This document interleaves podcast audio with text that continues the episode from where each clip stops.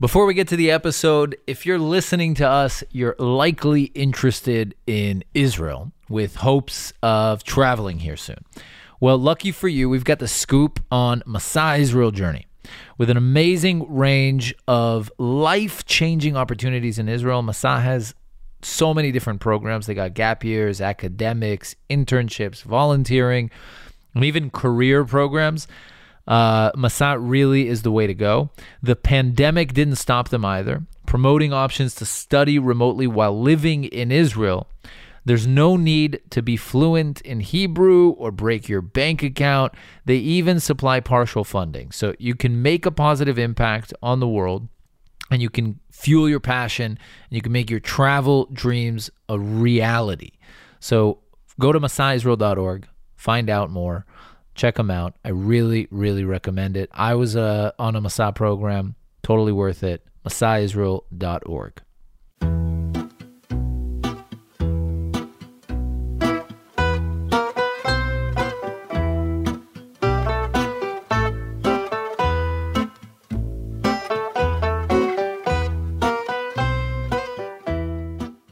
than five years ago, in November 2016, before the world turned upside down, Doron Nir was our first guest ever on the podcast.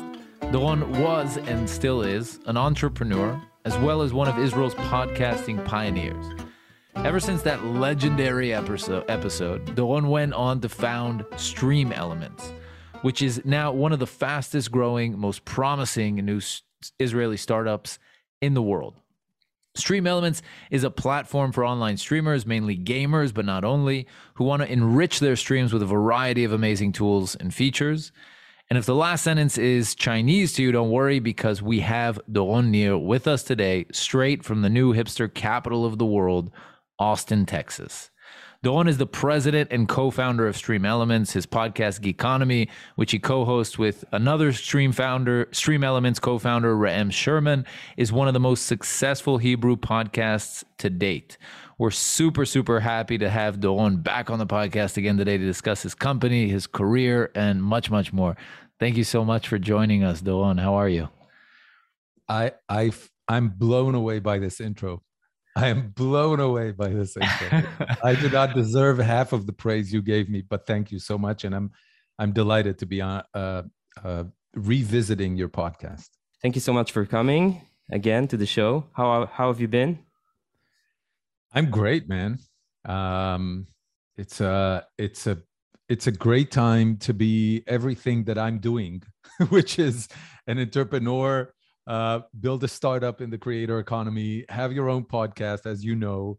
Uh, it's just a wonderful uh, time in history to to do all these things. So I'm I'm in a very good uh, place in my life.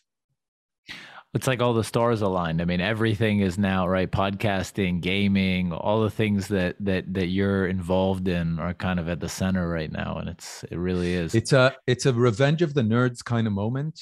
You know, when everything that you were excluded and mocked for in your childhood suddenly becomes yeah. mainstream and and uh and the prominent culture?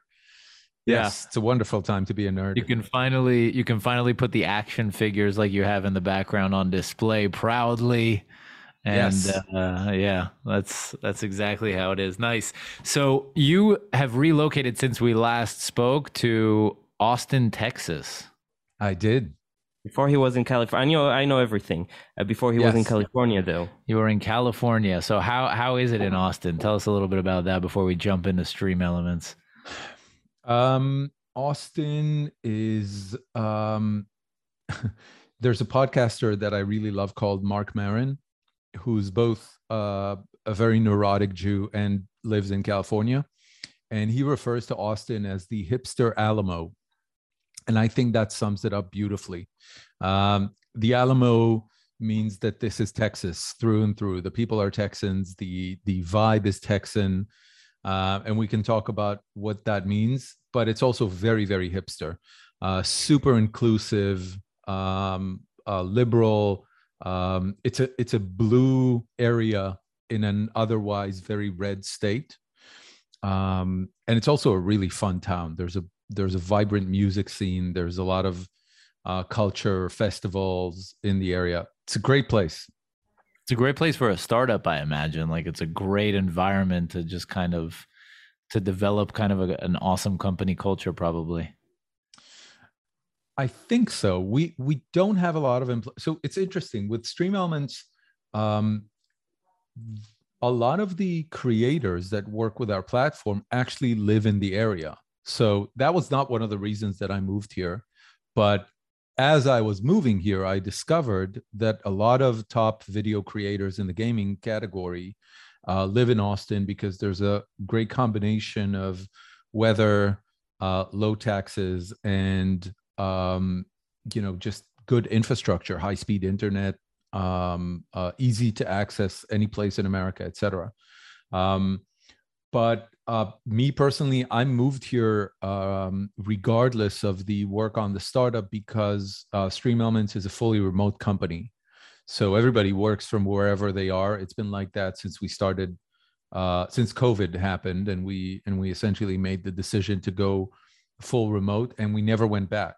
Uh, the only place the company has an office is in Tel Aviv, and even that is mostly for uh, the people who live in Tel Aviv and have relatively small apartments and need an office rather than uh, it being a mandatory thing to go to. So people only come if they have to.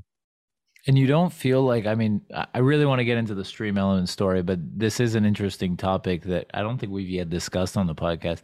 You don't, you guys don't feel like you've lost anything in, in going fully remote? Or do you just feel that the, the benefits are greater than the costs? If I may redirect the question to you, what do you think might be lost when you go fully remote?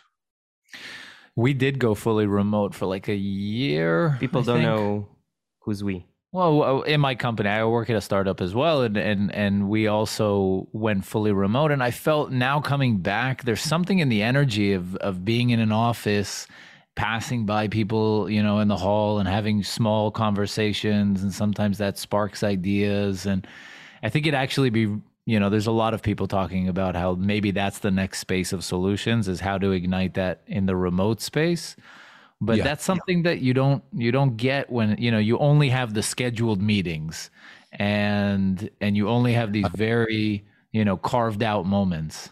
Yes, I think um, going full remote uh, for a company culture requires some discipline uh, because you do lose the casual meetings, the lunches, the um, you know the, the the people bouncing in and off each other, uh, both for ideas and and you know just communication. Um, so you have to be a lot more disciplined around communication, um, and that requires people uh, to be slightly more grown up about it. And I think with Stream Elements, because this is such a passion driven company, uh, it worked beautifully for us. People are are aligned with the culture. They they want and and share often with each other.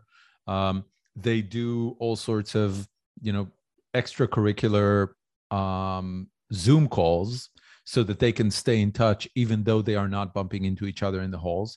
But it does require a certain amount of discipline. I i fully agree with that. I don't feel that we lost anything because the the the benefits are so tremendous. And the amount of uh, value that people get from a fully remote culture in terms of work life balance in terms of being at home uh, in some cases for their children in some cases just you know the comfort of their home i think it's so big that they're they, they gladly pay the price of um of adopting to this new mode of work. Uh, for us this has been a game changer. The company skyrocketed since we went full remote. I don't necessarily think it was because of going full remote but it definitely contributed to the productivity of the team so tell us a bit about Stream Elements. Like let's let's let's get into that story. Where did it start? I think I Stream remember Elements. telling us a bit about it. I'm not sure. It was the no, idea. Does the idea so. go that far back? I feel like I remember you telling yes. us something about it on the first yes. episode. So no, November 2016 is uh, a time where uh, me and Or Perry, uh, my co-founder, was uh, we were already uh, going after investors and and and trying to raise money for the company. So the idea existed, and you know when I think about startups and Stream Elements is no different. The first thing is what is the market thesis, because the market is always bigger. I I I usually tell entrepreneurs that. Um, building a startup, especially early stage, is the equivalent of um, building a raft to cross the ocean. Um, you have no chance of pulling it through unless there are really strong waves and winds that will carry you to your destination. And so, the job of an early stage startup is really to catch those waves and that wind and use that momentum to get as far ahead as you could. The market thesis that Stream Elements is based on is what is now become known as the creator economy, but it's essentially the democratization and and and dramatic uh, bar lowering of creating and distributing digital content over the past years that and and we're talking about youtube instagram facebook um, uh, all the podcasting ecosystem. Uh, in all these categories, there was a disruption of mainstream media. You don't need band, you don't need uh, uh, FM wavelengths anymore to broadcast audio. You can just do a podcast. You don't need, um, you know, a, a, a TV station or an antenna or permission from the government. You just need to record your video content and upload it to YouTube and distribute it across social media. All these uh, you know examples essentially lead to the age of digital content creators that we are in right now where a certain uh, a, um, a single person has the ability of building a media property worth hundreds of millions of dollars and joe rogan is one example of that but there are many many others people who essentially built on PewDiePie on, and Mr. Yeah, Beast. yeah, all these guys, Mr. Beast, of course, all these individuals are are one person media conglomerates and that could never have happened 10 years ago or 20 years ago and that's of mm-hmm. course thanks to the internet um, and i was i was aware of that market dynamic uh, for a long time through my passion to podcasting through my passion to video content creation gaming where this is really um, one of the spearheads of content digital content creation. And so uh, back in 2016 i was looking at that and i was looking for an opportunity to penetrate the media market with a cross platform product or or or you know just a um, a strategy. And then I met Or Perry. Or Perry at the time was building a set of content creation tools for live video content creators, specifically on Twitch uh, a chatbot that would help with uh, content with uh, audience engagement, a an overlay system that will help with motion graphics on the screen, something really really fun and nice and helpful that he um, that he knew very well because he was both a creator streamer in his own right, but also m- helping uh, streamers make more money, like a like an agent, like an Ari Gold for the Twitch era. Um, and he was uh, he identified the need. And so he collected a bunch of uh, young hungry software developers uh, and started to build that cool shit. Um, and when i saw that i immediately identified the uh, that this resonates very strongly with the thesis that i was looking for. And and i offered him bless you. Um, and i offered him uh, to become partners and and go raise a significant amount of money to build this into a massive media company. Fast forward five years the company is already you know valued in hundreds of millions of dollars. Uh, more than a million monthly active creators are using it. More than 70% of the top creators in gaming live uh, video are using it. Um, and and revenue just keeps growing you know it's a beautiful wow. journey. I, I I I never could have imagined that this is going to happen so fast and and so effectively. And we are one of the very, very fortunate companies that COVID actually boosted. Um, so since Corona started, things really got crazy, both on you the revenues. Yeah, yeah, yeah, yeah. and, and, probably several others. But the entire thesis of digital uh, content creation and distribution and, and the creator economy, which is part of a broader market thesis that is referred to as Web3 these days, um, just got a massive boost from COVID. So okay, so I want to I want to go back to the you fast forwarded through the 5 years which I think there's some interesting moments there but I want to before that give us kind of like the the user story version of what stream elements is like okay I am a gamer and this gives me a bunch of tools to be able to interact with my audience. I'm a gamer that has audience. Like what exactly does the yes, tool very very very simply put yes if you are a, a, gaming video content creator one of those crazy guys that plays video games for a living um, and you go live uh, you essentially need to manage an entire broadcast by yourself or maybe with a little bit of help from your uh, chat admins uh, while you are playing a game in the highest levels which is a pretty daunting task uh, from a mental bandwidth perspective. And so Stream Elements platform is like the control room of a TV studio, but as a web service. Um, you connect to it, you can create a whole bunch of overlays uh, and graphics for your broadcast. Some of these can be triggered by the audience through donations and all sorts of interactions that we enable. Uh, some of these are um, are triggered by your admins or by yourself. Um, you can build a merchandising store and sell your branded merchandising to your audience, and and what we you know essentially is the biggest opportunity for us is to connect those creators, which essentially run uh, um, you know a, a YouTube channel or a Twitch channel that has more viewership than some of the broadcast companies in Israel um, we can connect them with brands for the sake of sponsorship. So, sponsorship, merch, and audience engagement. You get this all in one beautiful Swiss Army knife for live video content creators. That is Stream Elements. My mom, wait, but, but my mom would ask, who the hell is watching and, and nobody plays boring video game? so I would I would ask your mom if she ever sat and enjoyed watching a cooking channel. And if the answer is yes, which I assume it is, then it's the exact same thing, uh, but video games instead of cooking. It's a fun activity.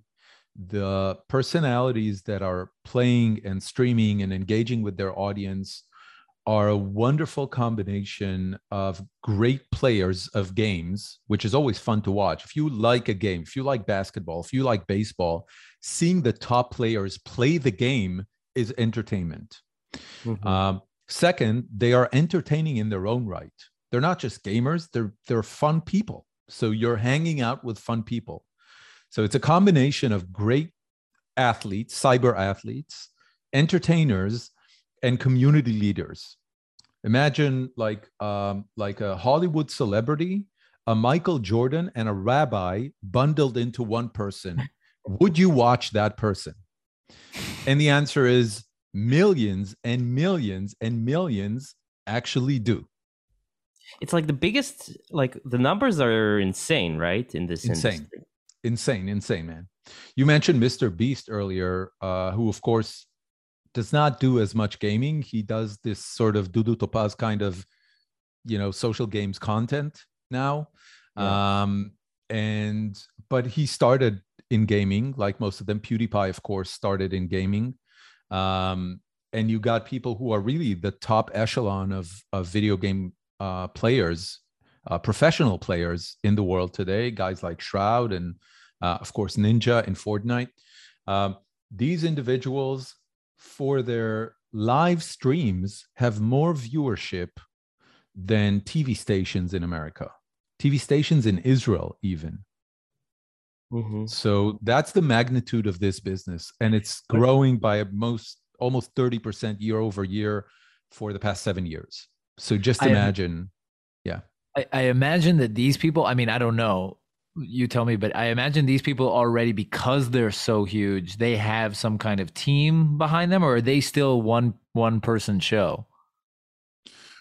they all get help. So once you go above a certain level, it there is it's virtually impossible to manage uh, your entire broadcast production, business activities, um, and do the broadcast itself, which sometimes runs for seven, eight, maybe twelve hours a day. Uh, so these are very hardworking people. They do have teams when they get beyond a certain size. Um, many of them have agencies. Many of them are, if they're uh, professional gamers, they're part of esports teams. So yes, of course. And I can tell you that the major uh, Hollywood uh, talent agencies, all of them have now an esports or gamer category where they sign up that talent. And some of them actually go as bold as building their own agencies. Very famous uh, uh, Twitch streamer called Pokimane, um, uh, who's uh, both entertaining and incredibly successful, started her own talent agency, and now she's signing creators, and she has an entire team managing that agency for her. Mhm. This is big business. This is like the future of media. It's amazing. So, but uh, so assuming that those guys already have like teams around them, and may are, are they still potential customers of Stream Elements? Or Absolutely, because none yeah. of none of these operations, none of these teams or agencies are a tech company that actually builds products for them. Hmm. So they they need software services and they need a platform for everything that they do. I mean Mhm. the the you know the Can you um, give us an example for features that they would use in Stream Elements? so I'll, I'll, I'll give you an example of uh, one of our most um, popular features. Um, almost every creator that gets to a certain size of audience um, is opening the channel for donations or tips. Okay, and this is essentially a flow that goes like this: you watch a creator, and you like him, and you scroll down the page to their uh, donation slash uh, tipping um, uh, link. You click that link, you go to a Stream Elements page, and you choose to donate 5 10 $20, whatever the number is. And you add a personal message. And then you click on Pay Now and you pay through PayPal or credit card. And you go back to the broadcast. And, and after about 20, 30 seconds, an alert, like a graphic alert, is going to pop up on the screen that says, or just donated $10 and your personal message, sometimes uh, just presented on screen, but sometimes also voiced in a, uh, uh, you know, a text to speech uh, Mhm. mechanism. Wow. And then the creator would go something like, uh, "Hey Noor, thank you so much for watching the stream and supporting me with ten dollars. That's really great of you." And you would not believe how much money this little mechanism provides creators every year. I will just say that it is well above a hundred million dollars a year. And we don't take a cut from that, by the way. This is not revenue for Stream Elements. This is direct revenue to the creators.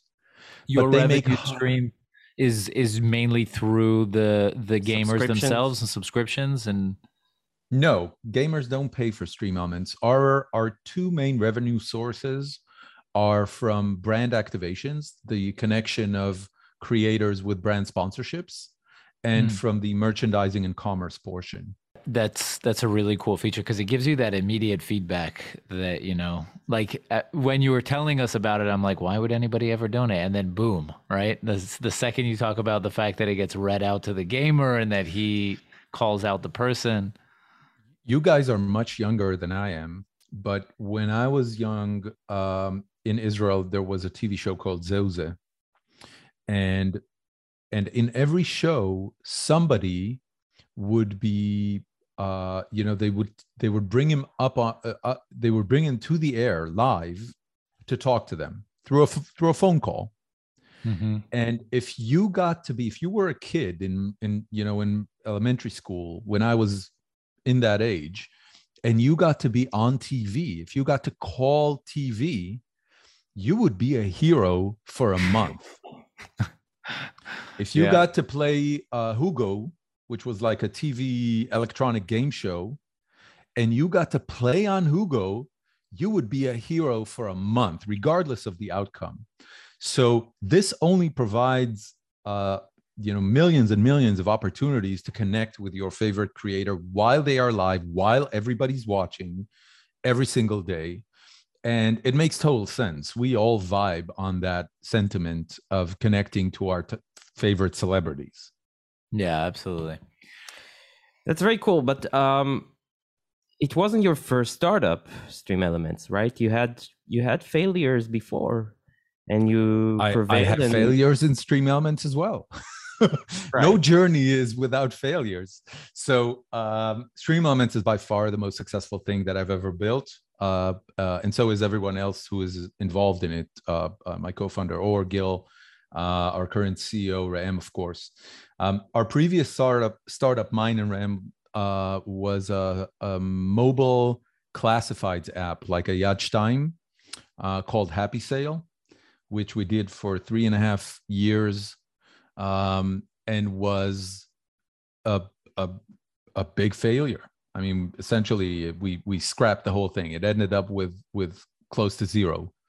Um, so yes, So how do you kind of rise up out of the ashes like a phoenix? Like how how do you do you not do you not just like I mean does it it- it's got to take a toll, right? it does, but but um, so Like were you were you broken down at the end of that? Were you like I'm not doing this again? Did you have doubts? yeah, I I never thought to myself I'm not doing that again. That's uh, I'm I'm really that vain uh, to think to myself there is no way I'm not doing that again. Um, I think so.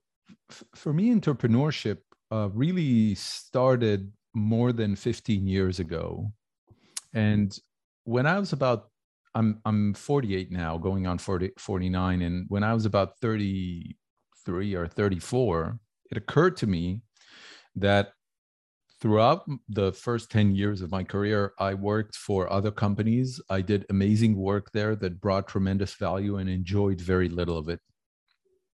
And so the conclusion for me was to work in places where I either own a significant portion of the company or am the founder and, C- and CEO of. And it it that decision started when I was um, 32, 33, um, maybe maybe even 34, uh, right about when my first son was born, uh, when my only son was born, first child was born.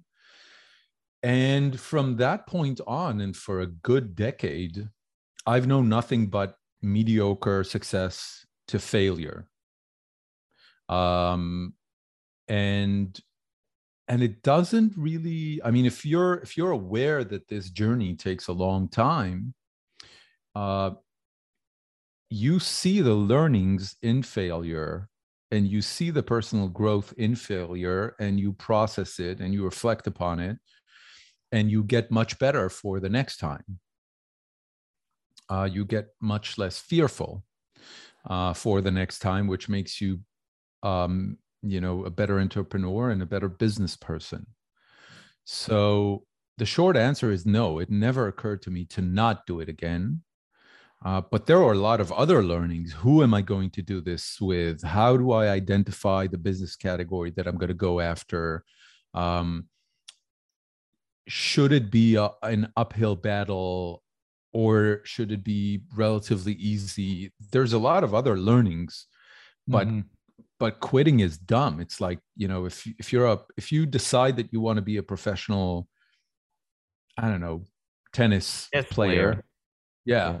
and you and you fail and lose and get kicked out shamefully from your first four tournaments then then the conclusion needs to be i'm never doing that again? No of course not. Mm-hmm. this is i mean you wanted to be a professional chess player so you have to go for the next tournament. You have to get better. You have to learn and see that you are improving. As long as you see improvement in the long term as long as you say okay i failed this time but i failed much better than the previous time um, then then you're good. Then you should keep going forward. And what about the thing, you know, we have some friends, uh, Itai and Effie, who always uh, laugh about the notion that Israel is unique, being like the whole idea of startup nation is a bit far fetched, and uh, and yet you, like the the kid from Haifa, came up with this idea that there there was no reason that, uh, like, the industry is American. So one would expect that such an idea to give a solution to such an American problem would rise in America, and yet it rose in Israel. So the question is, how come we produce so many startups, and how come and i- i- is the is the vibe is the hype real? Is what I'm asking. Uh, first of all, statistically, the answer is absolutely yes. Because when you see the uh, startups per uh, person or per million people in this country compared to other uh, countries, um, the answer is absolutely yes. I don't think anybody can argue with that. Uh, the question of why has been contemplated on and researched by many people and i have my own personal thesis about it but it doesn't mean that it's true it's just my own um, personal thesis and that is that israel is in a very unique uh, situation of having uh, both a culture of scholarship um, the the the jewish um, the jewish culture is very much instilled in in scholarly in learning in exploring in developing new ideas People Um, of the book. i yes i think it's something that is very very uh, jewish in its uh, in its in it in, in our roots and i think you combine this with the fact that israel is a country that's surrounded by other countries that for many years refused to do any sort of trade with it because there was the Arab uh, boycott. And so export to European and American countries was really uh, the only way for Israel to survive economically.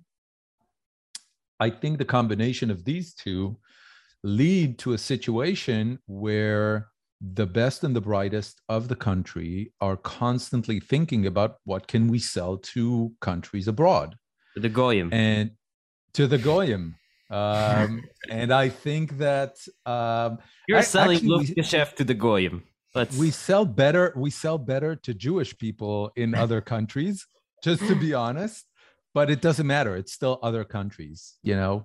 And i think that um i think that the the the result of that is that there were some decisions that would, were made very early on in in the uh, history of israel that were really critical to us being open and knowledgeable of these cultures. For example, when we were growing up, all TV was in its original language with subtitles, it was not dubbed. So, me, somebody growing up in the 70s and 80s in Israel, no cable TV, no uh, you know, download pirate content from uh, other countries. All the the TV that we saw were in its original language. We saw Cosby, we saw the Muppets, we saw all these shows, The Simpsons, and we had to learn English to understand the nuance. So we sort of like became very, uh, um, you know, like almost an America, uh, an American state um, overseas. Does that makes sense? We're very, we identify ourselves culturally a lot with America. Um, I think the result of that was also that we, at least uh, nerdy boys like like myself, um, developed a really strong affinity to the gaming industry, and and I I built a website called V Games many many years ago. It started in 1999, and and I'm very proud in the fact that it's still going. Um, the idea of of taking cultures from other places and bringing it to Israel. It's a very Zionist movement. You know, starting European theaters in Israel in Hebrew, starting European academies in Israel in Hebrew. This is a very Zionist thing. And we were always indoctrinated to do that kind of shit. Um, and I think from that perspective, uh, Stream Elements is a very, very Zionist company, or at least that's how I think about it. It's a very Zionist thing to do. Um, and I'm very proud of it. I, I, I don't think it's a fluke. I see the patterns in history, at least from my personal childhood and the way I was brought up, that led to us being able to do stuff like that. And we're not unique. Taboola is doing the same. Outbrain is doing the same. Uh, Wix is doing the same. WeWork is doing the same. with a with a dark side to it. But yeah. i think there are a lot of the, there are a lot of companies that are innovating in the media space out of israel and are embraced globally. I i hate to get political but i have i have to because when you say zionist and then you talk about you know the fact that you guys are headquartered in austin and it's a very liberal area. We're not headquartered in austin. Sorry not the headquarters, headquarters is in tel aviv. Yeah yeah. I'm in austin you're in Austin and fled um, from California. But were you guys based in Austin before you went fully remote? No, no, no, no. no. We just ah, have okay. people here. Okay, we have people everywhere. We have people in like probably eight or nine states, maybe yeah. even more, twelve states in the in the U.S. Generally, the startup scene, I think, in the United States, the high tech scene is a little bit more liberal leaning, is a little bit more uh, left wing, and there's sometimes a sense of of anti-Zionism or anti-Israel sentiment within that that environment, that atmosphere. I get that sense at least. I'm not sure if it's based in reality, but I you don't think you don't think in Google no. or in Amazon. No, no, no, no, no, absolutely not. I will tell you what there is, or at least how I experience it. Um, the the startup industry and the and the high tech uh, sector of industry is is trying very very hard to be a meritocracy. We want to judge people by their skills and impact and and and both uh, their business success and product success and and the way they help us shape the world. And the vision that silicon valley has for the world is is is without boundaries it does not recognize race or gender. It really wants to be uh, uh, a human universal uh, unity, so to speak. I think from that perspective, any group that identifies itself with specific uh, races or um, or or um, ethnicities is bound to get a, an immediate um, you know cringe response. Like really? And in the eyes of the world israel has not resolved the palestinian problem. I have not met yet an american that does not recognize the fact that israel is dealing with a really really difficult situation when it comes to the Palestinian conflict. I've not met an American who told me otherwise. And definitely the Republican side of, of America fully supports the use of force and and and and defense and everything. And you I, I heard a lot of sentences like, can you imagine what would happen if this happened in the United States, like missiles flying on Tel Aviv or anything like that? What would the American army do? I do think, however, that with the civilian Palestinian population, uh, there's a lot of stuff going on that Israel uh, does not deal with very well. That that you know that emits uh, unflattering uh, pictures and images to the world mm-hmm. that the world does not care to see out of Israel. So I, I I think that is the extent of the Israeli animosity. BDS is a marginal movement in America. It's marginal. It might be noisy, but it's marginal. It does not reflect any consensus regarding the relationships between the U.S. and um, and Israel. I think personally. Hmm. It's interesting. Um, okay, but I want to take us back to Stream Elements and Okay. hear a bit about about like the first steps to realizing that this thing was actually going to be successful. Like, when did you have some inkling of an idea that? I mean, of course, you had the idea and you you you had the conviction that this was a a, a problem that needed solving and there was a real need here but like when did you first realize that this was going to be a business success The business success portion happened um, in the first quarter after COVID started. Um, so, so just to give you the timeline of the company, 2016, uh, me and Or started raising money for the company, trying to raise money for the company. Nobody understood what the hell we're talking about. What is this weird creator gaming platform that you're building? And and I don't even know who needs this shit. And we got a lot of uh, cold shoulders from investors. And um, eventually, we got to a point where I felt that if we're not going to make a significant change in the way we strategize and and and and you know go and talk to investors, uh, there's probably not going to be a company.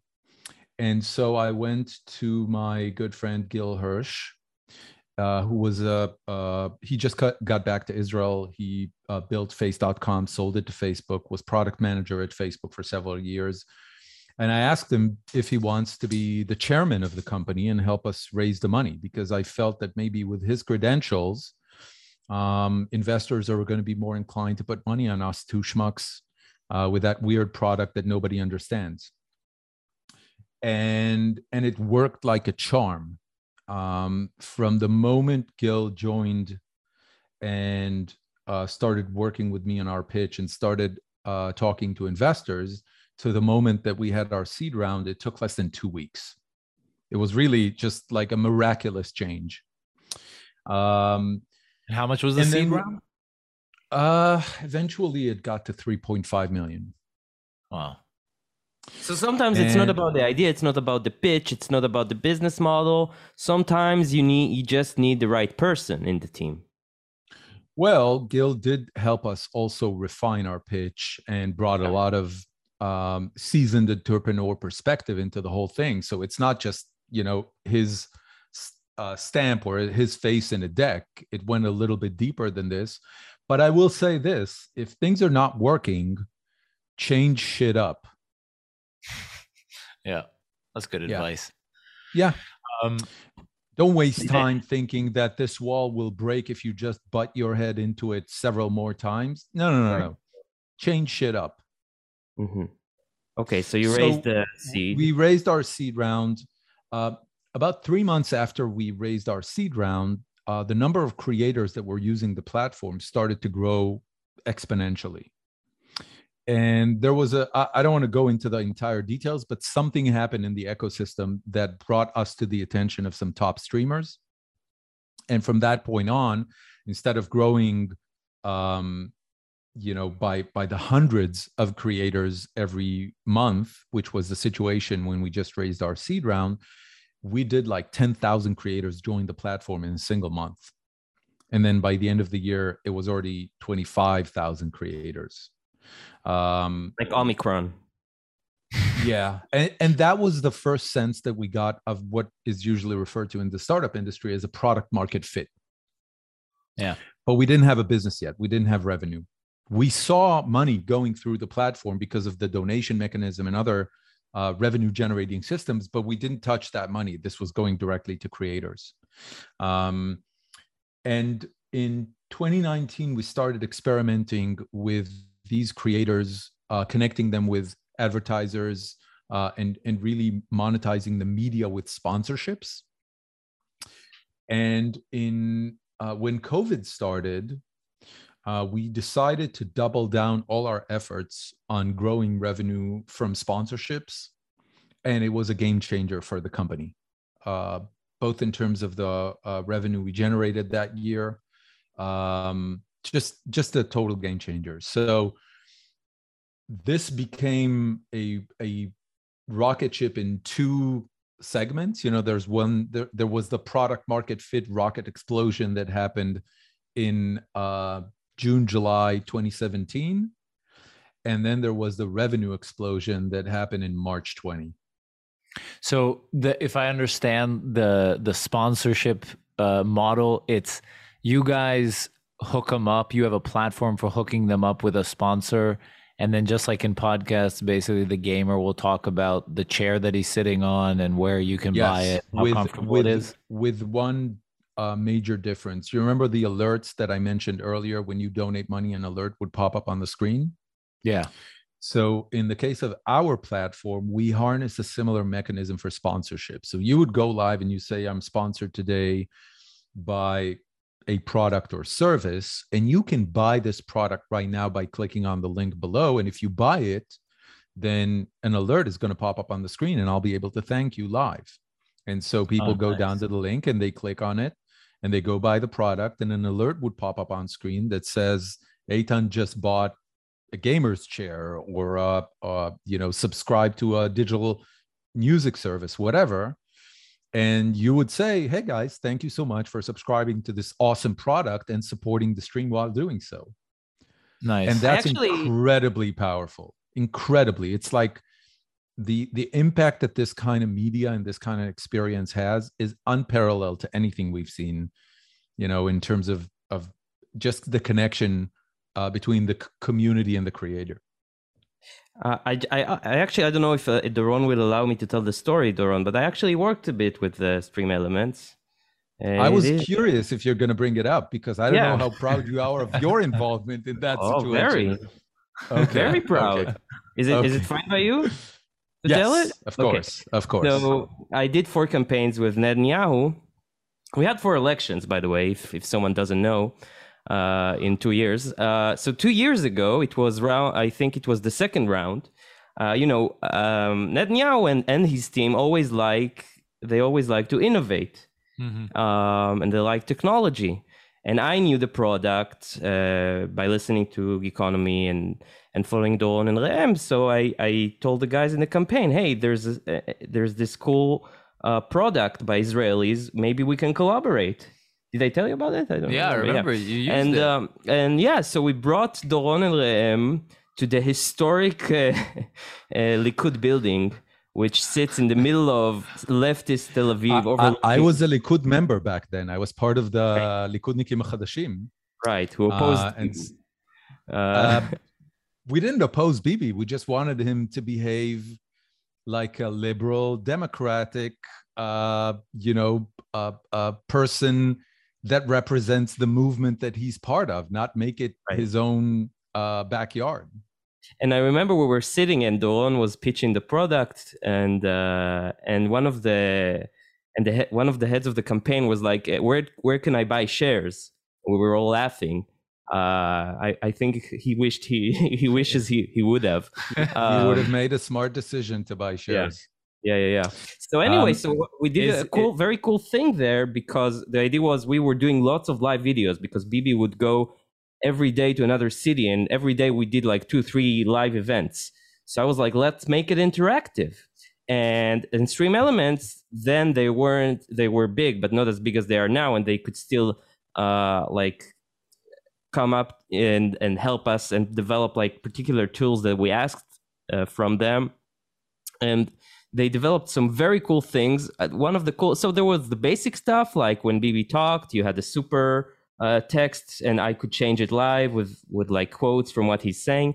And you had but you had like cool integration with facebook where you know on on the live facebook feed people comment so that if you watched the the feed you could see on the screen what people are commenting and the funniest feature which was based on something that you had on your platform which was Yes. that when someone writes something in the chat it then a, an icon pops with an animation on So the uh, we we need to explain the context here. Uh, our, our platform was uh, first and foremost developed for another platform called Twitch, and on Twitch, um, one of the main ways where audience uh, responds to what's going on screen is by spamming emoji in chat.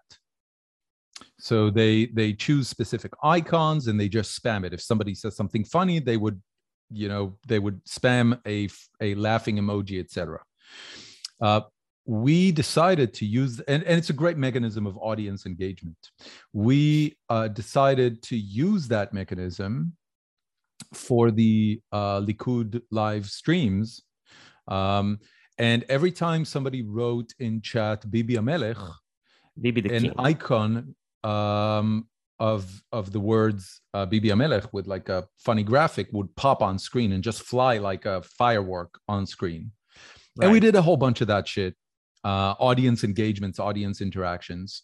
And if I remember correctly, no, it was only used in a single broadcast. I mean, we built the whole thing, Yeah. we launched it. It Maybe was one or a single two. product. this specific I- feature. Other feature we used for for many yes. live. Uh, But but, this I think one, yeah.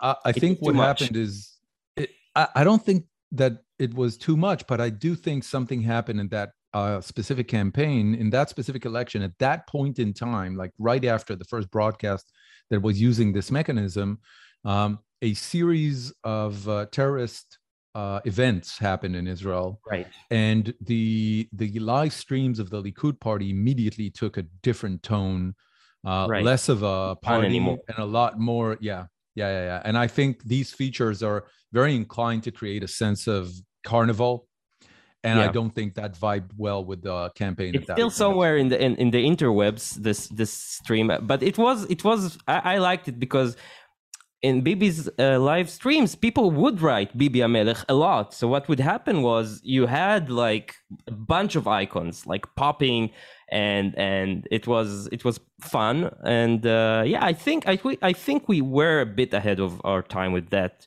thing. I think I, I, I can share with you that both uh, Biden and uh, Trump uh, used uh, systems like that for their live streams uh, during the campaign. So in, in America, for live streams, for audience engagement during live streams, this is now a standard. The Uh-huh. entire political system is aware of the uh, of the of the platform, of its uses, and and many of them use it, use it for their live streams because if you want to connect with younger audiences the people that are voting for the first time you know in the in the media world in america this is now known as the unreachable audience it's the people that don't watch tv they don't read newspapers. They don't listen to public radio. They only use streaming services and social media platforms.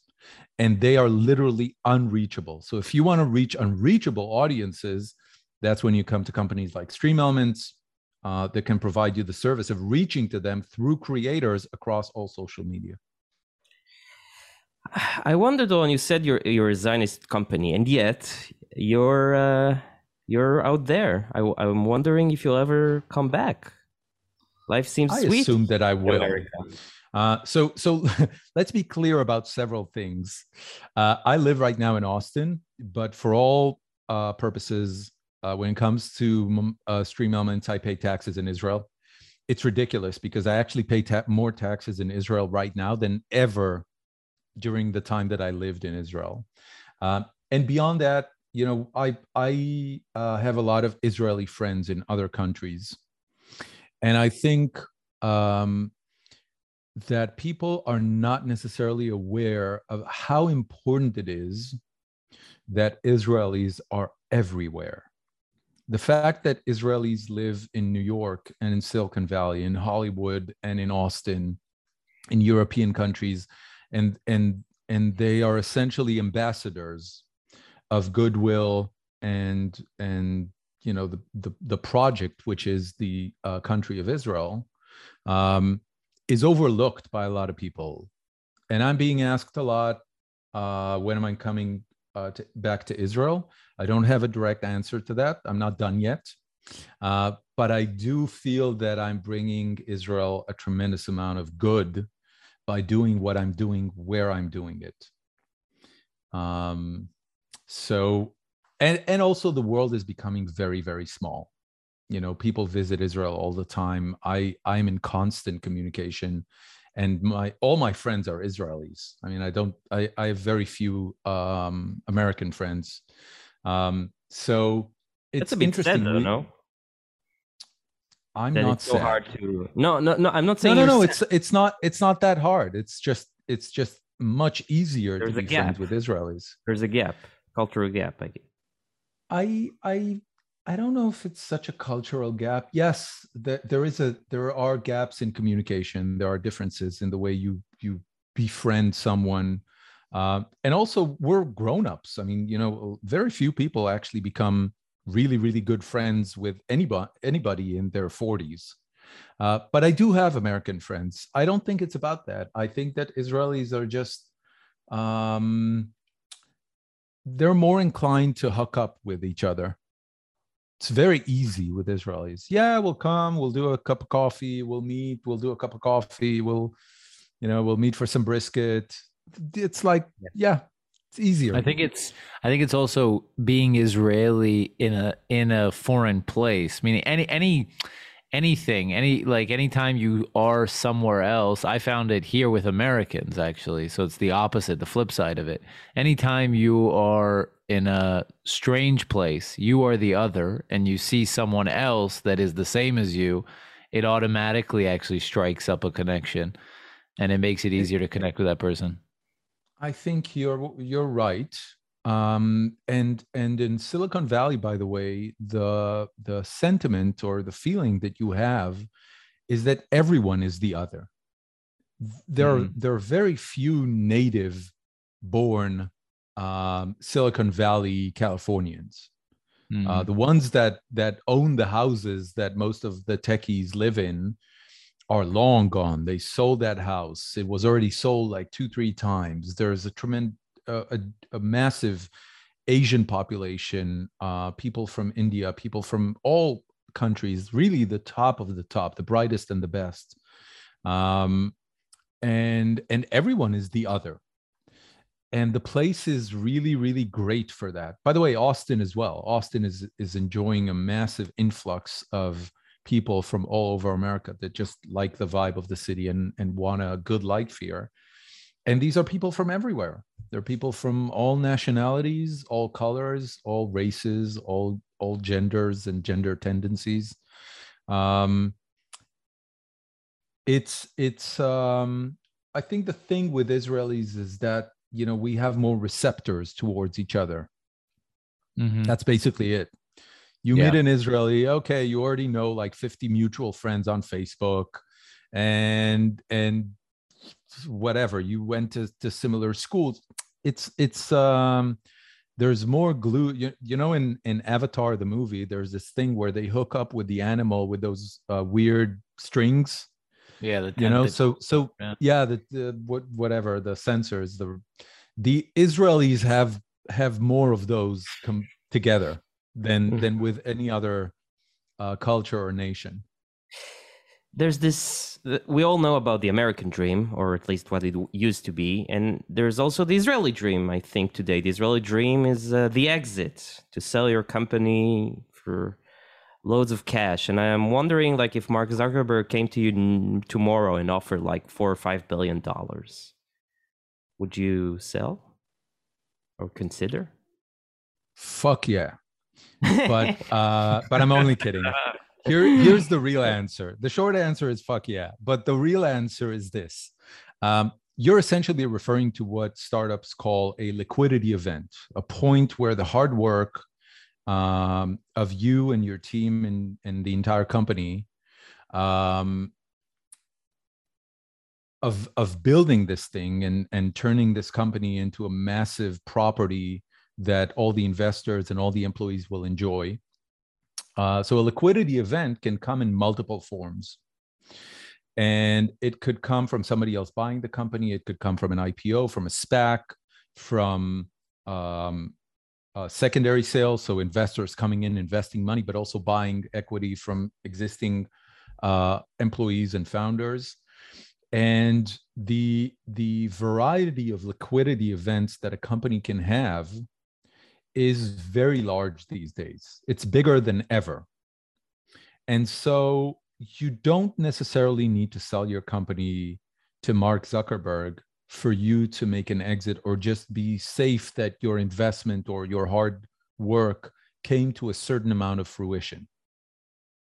Um, and investors know that these days, and they make sure that founders and employees enjoy the fruits of their labor long before the company goes IPO or uh, SPAC or sold to um, uh, Mark Zuckerberg.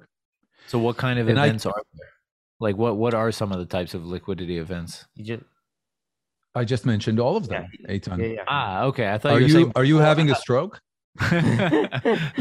uh, not yet, but probably soon. Um, but it's not. It's. Uh, I thought IPO was a type of liquidity, right? Yes, it is. And Selling it. It's IPO, it's SPAC, it's secondary sale during an investment round.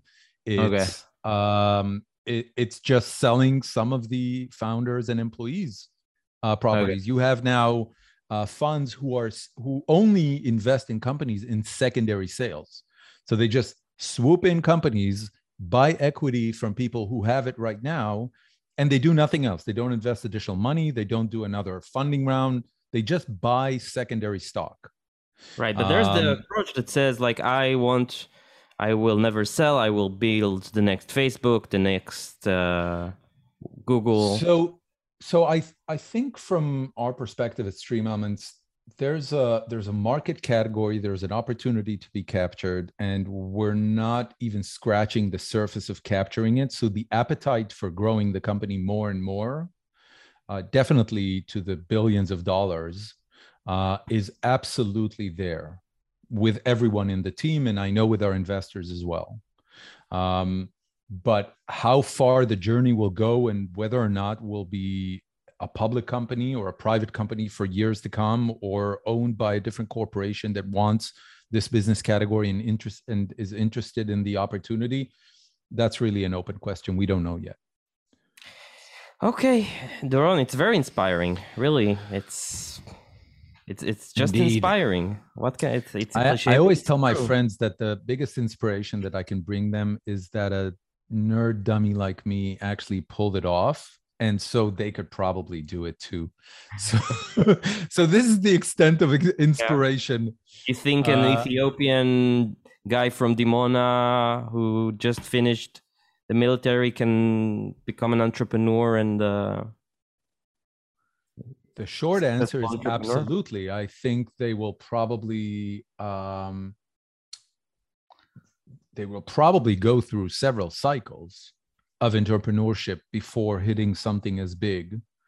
Um, but I think, yeah, the answer is absolutely. We, we, I don't think there was ever a point in history where capitalism was such a dominant form of thinking. And by capitalism, I essentially mean that the ability of an individual to drive value to investors, uh, gain capital, and build a meaningful business is better than ever in the history of, of mankind. That might not be necessary, uh, necessarily true for specific pockets in the world, like Russia these days, but as a general, you know, average across all of humanity, absolutely, much better than ever before. amazing. Okay, thank you so much, Doron. What can we plug before we go? Um, one what big can plug. we plug?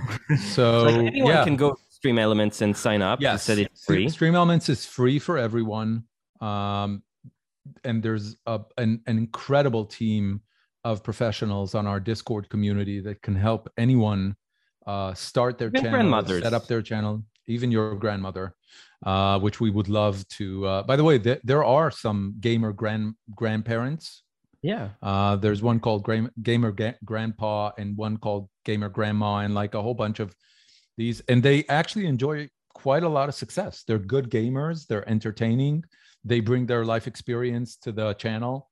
Uh, it's a wonderful thing.